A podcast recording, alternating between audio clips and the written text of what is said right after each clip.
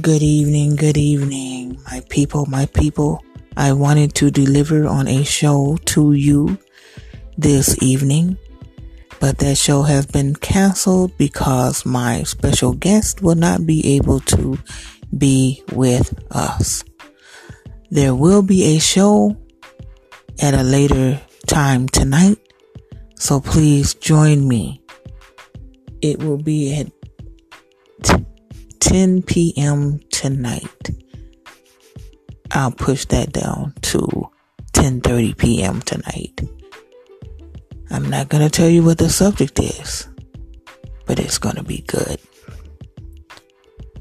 So stay tuned. Don't leave me now.